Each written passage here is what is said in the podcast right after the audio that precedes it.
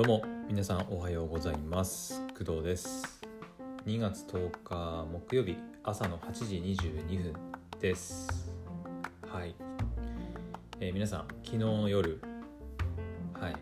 見まし見ましたっていうかまあエメさんのねリスニングパーティーの方は、えー10時から10時15分から、えー11時半くらいまでおそらくあったと思うんですがはい、まあ、そちらはね別にもう私の方からもう終わったので特に言うことはないかなと思うんですが、え12時から行われたギャラクシーアンパックド、えー、フェブラリー2022ですかね。はいまあギャラクシーのはいまあ、イベントというか製品発表会が、まあ、日本時間の、えー昨日の夜のね12時から。まあおそらくこれ韓国なのかな？時間的には。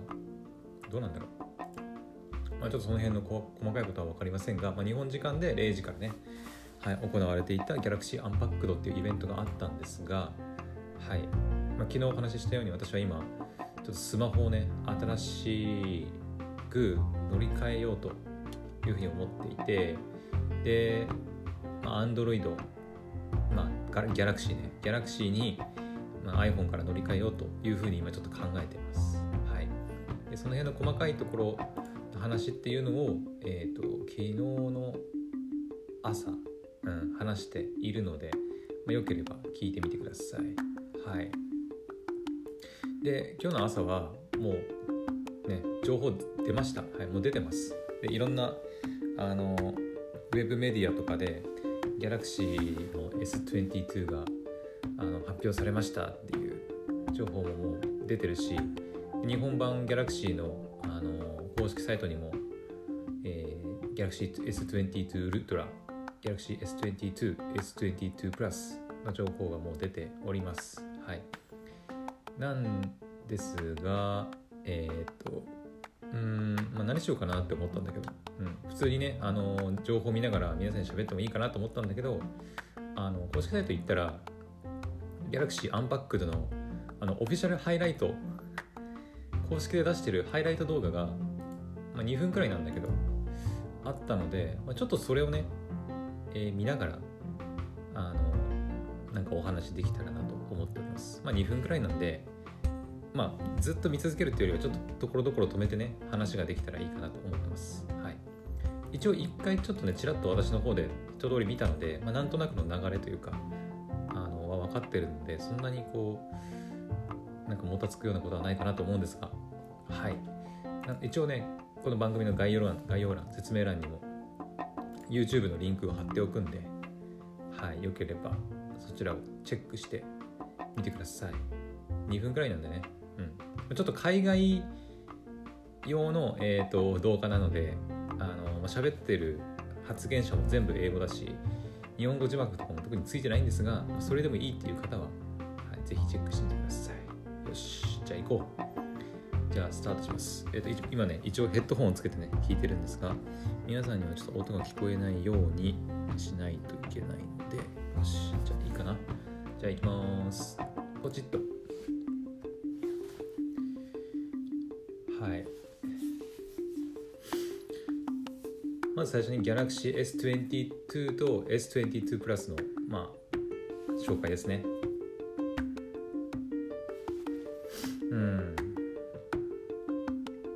の説明ですね、最初ね。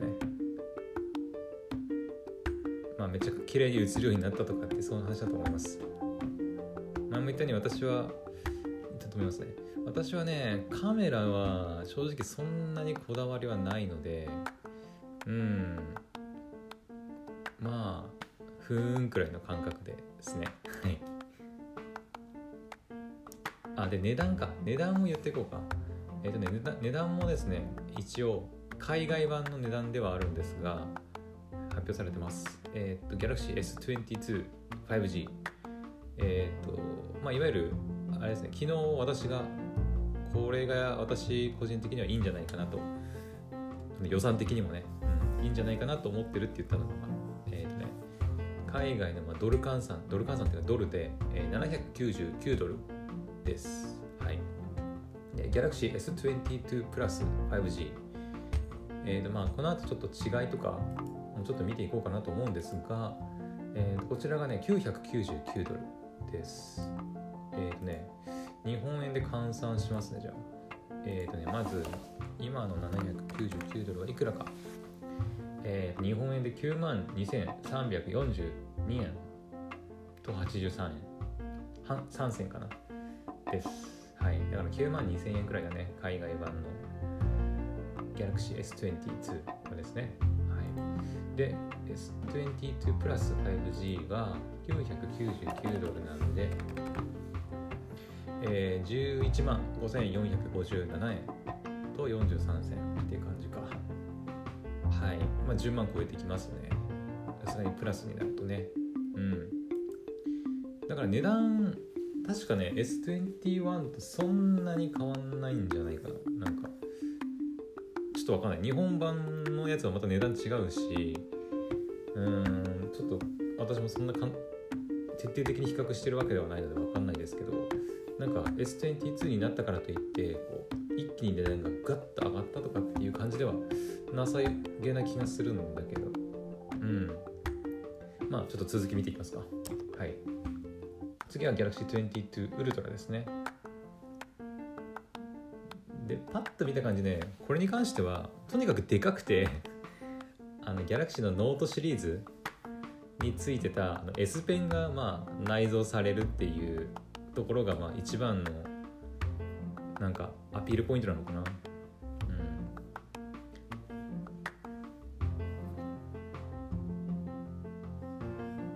うん。あとなんかカメラ機能もやっぱりさっきの2つとはレベルがレベルがっていうかね機能性能が違うみたいで。うん。まあまたカメラの説明ですね。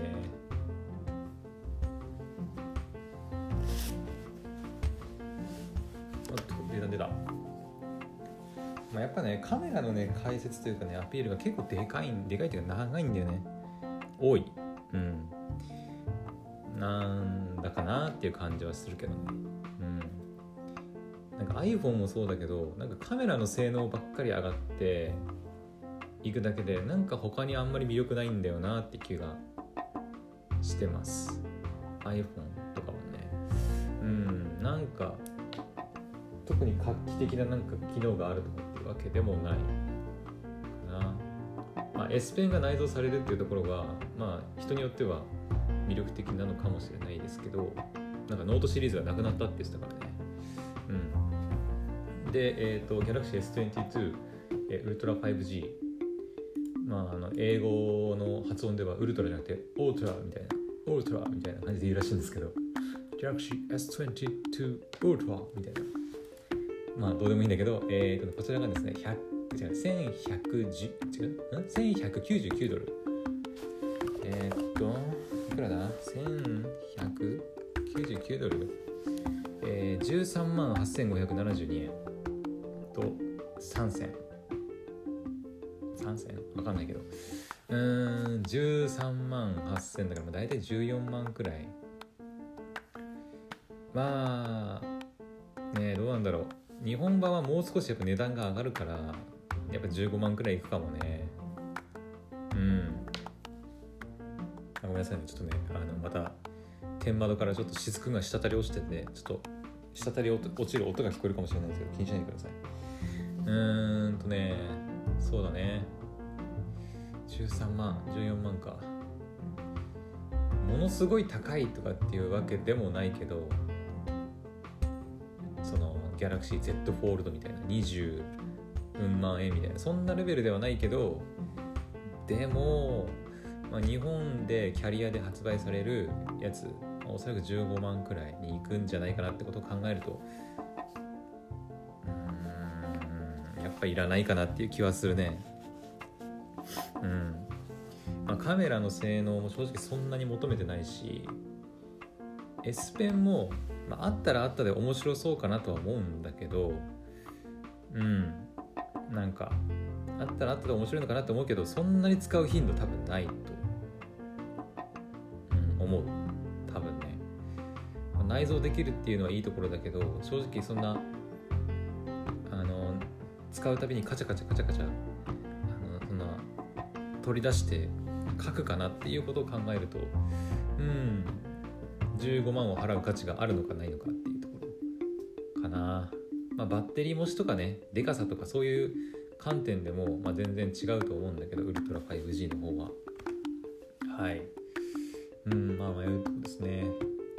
ちょっとまた一旦進めますね。で次があれですね。えっ、ー、とこれ多分ね日本では出てない日本では買えないのかな。うんとねギャラクシーの公式サイトで見ても特に出てないんですけど、えー、タブレットですねギャラクシーが出す。ギャラクシータブ S8 S8 プラス S8 ウルトラですね。紹介です。うんタブレットね。めっちゃでかいタブレットですよね。Android タブレットですね。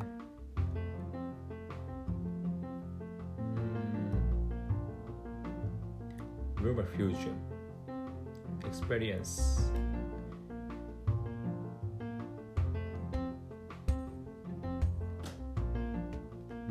あ出た。値段も出たね。えっとまあ一応ねあの買う人いるか分かんないけど一応言っておくとうんとね Galaxy S タブタブ S8 ウルトラウルトラが、えー、1099ドル。いくらな？1099ドル。12万7014円。タブ S8 プラスが899ドル。899ドルは、え10万と3900円。でえー、っとタブ8が699ドル、えー、8万785円ですね。うんまあどうなんだろう。タブレットとしてはまだ安い方でもないか。まあ多分比較対象はおそらくねあの iPad ですよね。うん絶対。うん。絶対あの iPad プロプロなのかな？プロまあプロを多分に対抗して出してきてるのかなっていう感じはしますけど。うん。まあどうなんだろうね。ネットとかで調べるとやっぱりタブレットはもう iPad 一択。もう iPad 一強っていう風に言われたりしてるんで。うーん。まあ海外そなんだろう世界レベルで見た時にタブレットのそのなんていうのシェアとかねどどこが強いのかってちょっと私は分かんないんですけどうんどうなんだろうねアンドロイドタブレット。うんタブレットか。タブレットねまああったらあったで何かに使えるんだろうけど正直私の使い方だとタブレットはうんそんなに使うことないかな。パソコンもあるしうん。ただねなんだっけあのねネットでちょっと見たんだよね。その S8 シリーズのそのタブレットがあると何ができるかみたいな。見たんだけどやっぱりね Galaxy の強みとして Windows PC とのやっぱ連携っていうところがかなりあの強いですよ。その iPhone と、えー、MacBook がこう連携してさ AirDrop とかでこう画像をこうすぐに転送できるとかってあると思うんだけどそれと同じようなことが Windows パソコンと、えー、Galaxy もしくはその Galaxy のタブレットとかがあると、まず簡単にこう連携できるらしいんですよ。すごいねマイクロソフトと Galaxy は今連携してなんかいろいろねやってるみたいなんですけど、その辺がなんかいいなって思いますね。うん。私も結構パソコン、Windows パソコンで作業すること多いので、やっぱりスマホとの連携を考えると Galaxy かなって。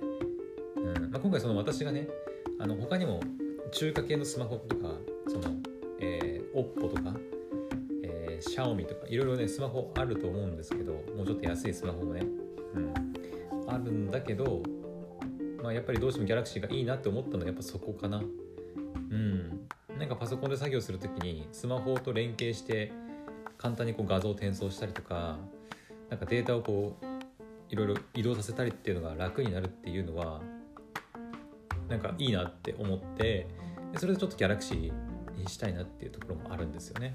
うん、でタブレットの方もなんかすごいやっぱ Windows の連携が強いらしくてなんかね Windows パソコンのサブディスプレイ要はなんかデュアルディスプレイとかにすることも簡単にできたりとかなんかするらしいんですよ。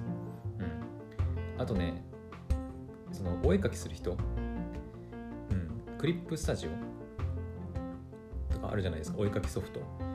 とかを使うときに、えっ、ー、となんだっけな、えっ、ー、とギャラクシーのスマホとギャラクシータブレットがあると,、えーと、例えば左例えば右利きの人が右で右にペンを持って絵を描くとするじゃないですか。その時に左手に、えー、ギャラクシーのスマホを持ってあれは多分ねでも S ペン対応だからもしかしたら Galaxy S22 Ultra かもしれないんですけどちょっとそこはね分かんないんですけど Galaxy のスマホを左手に持ってでなんかあのいわゆるカラーパレットとかあのペンを選ぶみたいなメニューあるじゃないですかクリップスタジオとかって絵描くソフトでそのスマホを左手に持ってるスマホになんかその色を選ぶカラーパレットとかペン選択の画面があってで実際の絵はそのギャラクシーのタブレットに映ってるところにこう描くみたいななんかことができるみたいなことがね確かネットで書いてあったんですよ。うん。あなんかすげえなそんなことできんの？みたいな。うん。私絵描かないのでちょっとその辺の使い勝手がどうなのかっていうのはうん何とも分かんないんですけど、うん。まあ普段であれば全部画面にねその iPad とかで絵描く人とかであれば全部画面内にそういうメニューがあって画面にこうピッて触って色変えたりペンの種類変えたりして絵描いたりすると思うんですけどそのタブレット全体がもう何？書く場所になっててで左手の方にそういうカラーパレットみたいなものがあってポチってやって書いてポチってやってペン変えて書いてみたいなことがあの、まあ、できるらしい。ちょっと詳しいことはね実際に調べてほしいんですけど、うん。まあ、そもそもこのタブレット自体が日本で発売されてないされないのかな？ちょっとわかんない、うん、日本版のギャラクシーのページに行ってもねそもそもギャラクシータブっていうのがギャラクシー A, A だったかな？なんかうん。が j イコムから発売されてるってだけでほとんど発売されてないような状況らしいのでうん。もしかしたら S8 自体も日本では発売されないのかもね。あまり。うん。まあ私もねタブレット今すぐ必要かって言われるとそうでもないのでまあ今はとりあえずああ S8 っていうタブレット Android タブレットがあるんだぐらいのまあ感覚でいいかなと思いますね。うん、まあ、iPad もあるしね。うん。ただまあ iPad いいんだけど結局また Apple 製品かってなるとップル製品ないからね。ないってわけじゃないんだけど、まあ、iPhone 残すつもりではいるけどうーんって感じ。まあじゃあちょっと次行きましょう、はい、もうちょっと通りますね。でここからはまあ Galaxy のなんだエコシステムとかかなエコシステム？そうあ Galaxy のねウォッチがあるんですよウォッチで実はこれね私も欲しいなと思ってるんですけどけどねあのスマホをギャラクシーに変えるんであれば、ギャラクシーウォッチちょっと買ってみようかなとか思ったり実はしてます。はい。そう、あのね、ギャラクシーウォッチで YouTube ミュージックがなんかストリーミングできるようになるらしいんですよ。うん。びっくり。YouTube ミュージックユーザーとしては、まあ、ありがたいかなって。今はできないのかな？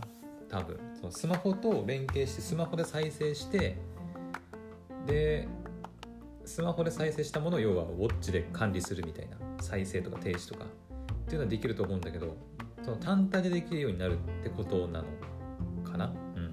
ストリーミングカミングスーンって書いてますね。うん。まあ、できれば Amazon Music の方もやってくれるとまあなんだろう。あのいいかなって思ったりはしますけどね。はい。あとはまあ日本だとまあ OKGoogle ですけど海外だと HeyGoogle なのかな？が、えー、Galaxy Watch で使えるようになる、まあ、AI アシスタントが使えるようになるってことですね。うん。今は使えないなんか使えないって言ってたななんかそういえばな。まあウォッチ単体でできるようになるってことかな、うん、Build a healthy sleeping habit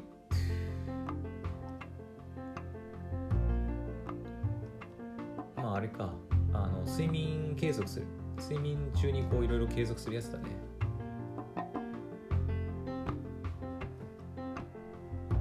ウォッチフェイスニューウォッチストラップカラー。スリープコーチング。うん Easy App Installation Streaming over Wi-Fi or LTE うんそっか。海外の版の Galaxy Watch ってあの LTE 版ってあるんだよね。うん。日本で Galaxy Watch 買っても Wi-Fi 版しかないので、まあ、基本的に、まあ、y まあ、LTE 版あっても SIM 契約するのめめんどくさいというかねわざわざ払ってまでやるやるかなっていう感じでもあるんでまあどっちでもいいんだけど。うん。であとがまあサムスンウォレットだね。なんかネットで調べるとなんかすごいサムスンウォレットが画期的だっていうふうに言われていますよね。うん。ただ日本では使えないらしいんですよ。うん。日本では使えないみたい。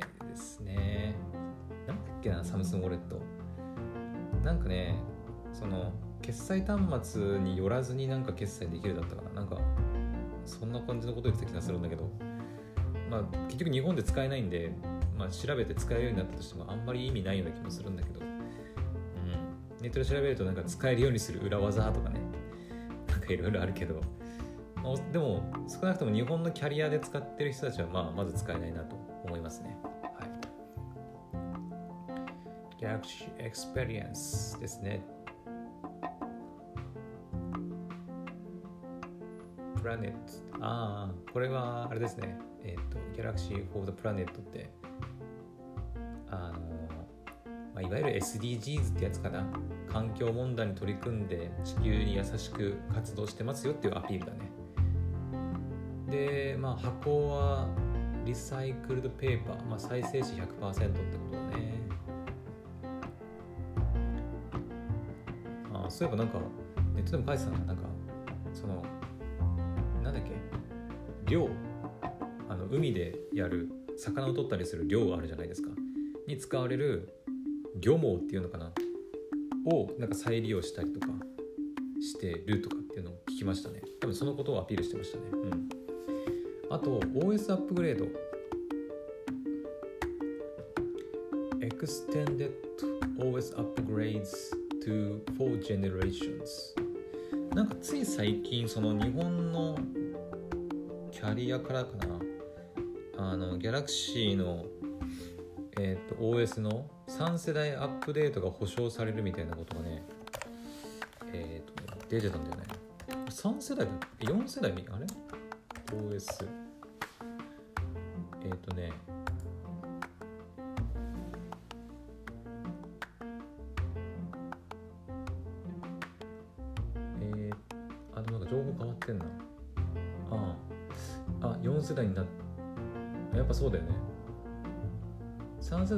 ってたけど4世代発表されたのかな？えー、でね今日本のね携帯ウォッチっていうねメディアを見てるんだけどえー、サムスン電子は一部の Galaxy シリーズのスマートフォンで OneUI と Android のバージョンアップを最大4世代まで提供すると発表。うん。まあ、アンパックドの紹介での話だね。対象機種は Galaxy S22、S22 Plus、S22 Ultra、Galaxy S21、21 Plus、21 Ultra、S21 FE。FE っていうのはね、ファンエディションなんだよね、これね。海外版のなんか、えー、S21 の廉価版みたいな、ちょっと安いんだよね。うん。あと、Galaxy Z Fold 3、Galaxy Z Flip 3、Galaxy Tab S8、S8 Plus、S8 Ultra。また S シリーズ Z シリーズタブレットではいずれも今後発売される製品も対象になる廉価モデルの A シリーズについては一部機種にとどまる。また One UI Watch と Wear OS Powered by Samsung のアップグレードは最大4年間。対象モデルは Galaxy Watch 4、Galaxy Watch 4 Classic と今後発売される Galaxy Watch シリーズと。いう風になってます。まあ、だから今出てる最新の S シリーズ、まあ、S21 とか22、Z フォールド系とかタブレット、あと Galaxy Watch 4から。に関しては、えっ、ー、と OS のアップデートを最大4年間、まあ、保証するということですね。うん。まあ、ありがたいよね。うん、ありがたい。うん。他のメディアだと、OS のアップデート4回で iPhone に対抗かとかね、書いてますね。うん。iPhone どうだったかな？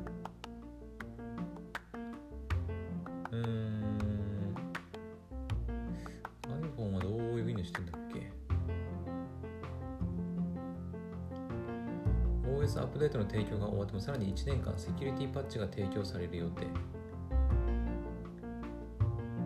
てかすごいねこれ。え Android 12採用でリリースされると見られる Galaxy S22 の場合2025年2026年頃に Android 16へのアップデートが提供されることになると。ほう。OS アップデートの提供が終わってもさらに1年間セキュリティパッチが提供される。だから最大5年間サポートを受けられる。10万円を優に超える価格なのに OS アップデート2回にとどまるエクスペリア。あそうなんだ。うん。とか、まあ、アクオスに大きく差をつけるどころか iPhone に真っ向から対抗できるようになる Galaxy あまあ完全にやっぱ iPhone を、まあ、敵対視してるのはまあ分かるよね。まあ当たり前だけど。えー、なるほど。でやっぱりそのそういうことだね。Extend OS upgrades to 4th generation そういうことだね。Thank you for joining us で終わりですね。はい。まあそんな感じで結構いろいろねいろんな、まあ、製品サービスが紹介されましたけどまあ一番はやっぱり Galaxy S22 かな。うん。じゃあちょっとね最後にえっ、ー、とまあ私がもしかしたら買うかもしれない Galaxy S22 のスマホについてちょっと見ていこうかな。とね、スマホで見ると2種類の比較しかできないんだけどパソコンで見ると一応3種類の比較ができます。えー、Galaxy S22 Ultra、S22 Plus、S22 ですね。うん。よし、ちょっとヘッドホン外そうかな。よし。ちょっと喋りすぎて、あれね、ちょっとコーヒー飲みますね。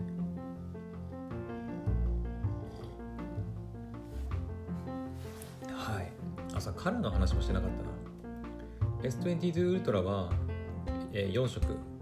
まあ、他も全部4色なんだけど、えっ、ー、とね、1色だけね S22 ウルトラだけ？1色ねなんかめっちゃかっこいいね。なんていうのこれ？ブなんかねダークピンクみたいなね色があるんだよ。バーガンディっていう色。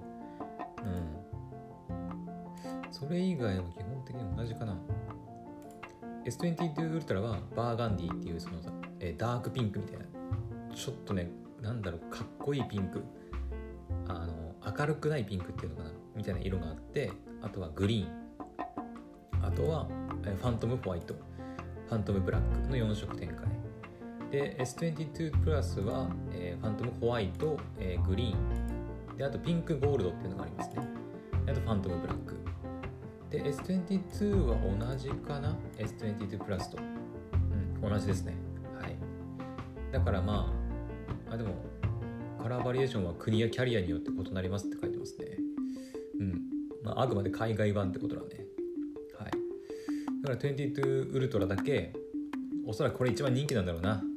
もうこれもうウルトラにしかないカラーってことはもうこれが多分一番人気だなと思う。このバーガンディっていうねめっちゃかっこいいもん。公式サイトでももうあのもう S22 ウルトラはこれみたいな感じで出てるんでおそらくこれなんだろうね。もうフラッグシップでかつそのなんていうの主人公カラーみたいな感じかな。うん。ディスプレイのサイズね。ウルトラは6.8インチ約。エッジクワッド HD プラス。プラスは6.6インチ。で私が一番買おうかなと思ってるのが6.1インチ。無印ね。無印が6.1インチ。フラットフル HD プラス、そっか。ウルトラはエッジディスプレイなのね。あの丸みを帯びてるやつね。あのサイドっていうかえ縁そうだからプラスと無印は平べったいディスプレイなんだけど多分プラウルトラはあのギャラクシーのなんだっけ？これまでもあったよねそういうね。その丸みを帯びてるディスプレイ、うん、になるみたいですね。はい、まあ、あとは重さ。重さはねえー、重量。重量もこれなんかうーん、まあ、大体まあなんかねミリなんだこれ MMW サブ6とかってあるけどなんか違いがあるのかわかんないけどとりあえず 1g ぐらいしかね違わないんだけどえっ、ー、とウルトラはだいたい228まあ230くらいですね。重い。プラスは196195ぐらい。で無印が168167ですね。やっぱ重さで考えると無印が一番いい気もするけどな。どうかな。まあ値段もね違うからね。あとはディスプレイ？多分1750ニットって多分これ最大輝度とかかな。うん。えー、えー、なんだこれ。120Hz ディスプレイのあの表示のねぬるぬる感がどうなのかってやつで。ウルトラはなんか1から 120Hz って書いてあって他の2つが10から10から 120Hz って書いてるの。なんかウルトラの方が劣ってるってことなのかな。可変ってことか。1でもそうだよね可動域で言うとうん、まあ、ウルトラの方が大きいってことか。うん。うん、あとは、まあ、筐体とか、アーマー、アルミフレーム、ガラスも、えー、防水性能も同じ。あとは、まあ、インカメ。インカメはウルトラがやっぱり40メガピクセルかな。うん。まあ、カメラ性能はやっぱりウルトラが抜きに出てる感じだね。外部アウトカメラ外部カメラに関してもうん広角カメラとかあと Space Zoom とかズーム倍率も見るとまあ圧倒的って感じだね、うん。まあ、そもそも2つの望遠カメラついてるのがウルトラしかないから、うん。まあ、私みたいなカメラほとんど使わない人間からするとどうでもいいかなっていう気もあとはバッテリー持ちに関してはやっぱウルトラが一番長いのかな？5000mAh で、えー、プラスは 4500mAh、えー、無印が 3700mAh ですね、うん、でウルトラとプラスだけ 45W の急速充電に対応かな？多分。ですね。で無印は 25W の急速充電。うん。まあそもそもバッテリー容量が全然違うから。うん。ね。私は正直1日持てば全然ね問題ないと思うんだけどね、うん、そんなにポチポチずっとスマホ使うわけでもないし。うん。まあ、今の iPhone8 ですら全然問題なく使えてるので私は。はい。だからまあバッテリー容量はまあどれでもいいかなっていう感じですね。うん。あとストレージに関してはウルトラだけ 1TB と 512GB があります、はい、最低容量は 128GB からですねどれも。はい。であと一番の違いはやっぱ S ペン。そのタッチペンみたいなスタイラスペンか。スタイラスペンが使えるのはやっぱりえーウルトラだけ。Galaxy S シリーズ初の S ペンはあ防塵防水と優れた操作性が魅力。すごいね。防水でもあり防塵でもあるんだね。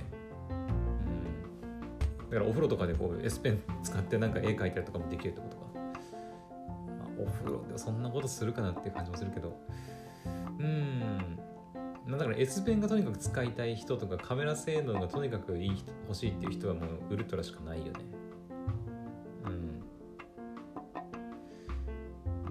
私は正直 S ペンもそうだしカメラもそこまで魅力的ではないなと思うので買うにしてもやっぱ無印かプラスだなどっちかだな。うん。まあ大きさもね全部めっちゃでかいしな。うん。まああと値段だね値段。まあ全然無印でもいいような気もするけどね私は。プラスか。カラーはちょっと迷うなうんグリーンもなんかまあでもね多分ねカラカバーつけちゃうからあんまりカラー考えても考え意味ないなと思うんだけど。結局カバーつけたらね分からなくなっちゃうしね。ピンクゴールドも可愛いね。に黒でいくかうんちょっとチャレンジしてグリーンでいくかそれともピンクゴールドにするかみたいなところかな。はい。まあそんな感じですね。とりあえず私から言えるのは。うん。まだねあのキャリア版の値段とかキャリアの方から発表がないのでまあ昨日楽天で出たらいいなとかってちょっとぼやいてましたけど楽天で出るのかどうかもちょっと分かんないしまあドコモと au さんがいくらで出してくるのか。うん。現状ねウルトラはドコモ。プラスは au だけみたいな感じなんでね無印は両方とも確か出て出てるんだけど。うん。まあウルトラ買うことはないと思うんだけどな。買うにしてもプラスか。無印かな。ちょっといいの欲しいなって思ったらプラス買うかもしれないけど。そのぐらいかな。でも11万って言ってたっけ？11万？10万超えるんだよねプラスにするとね。まあ無印も下手したら日本版は10万超えてくる可能性もあるから。やっぱりキャリアで一旦いくらかっていうのを見てからかな。うん。それかもう海外版を多分。海外版ね確かね2月いつだっけ？発売？25とか言ってたかな。もう予約始まってるとかって聞いたなアメリカでは。うん。だからもしかしたら海外サイトとかで見れば予約できるのかもね。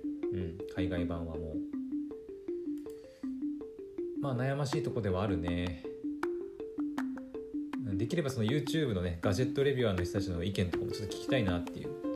気もしますね。はい。私は全然あのガジェットのレビュアーでも何でもないので。はい。もしかしたら先行で手に入れてねあのレビューしてくれる人とかもいたりすると思うので、まあ、そういうのを見て決める。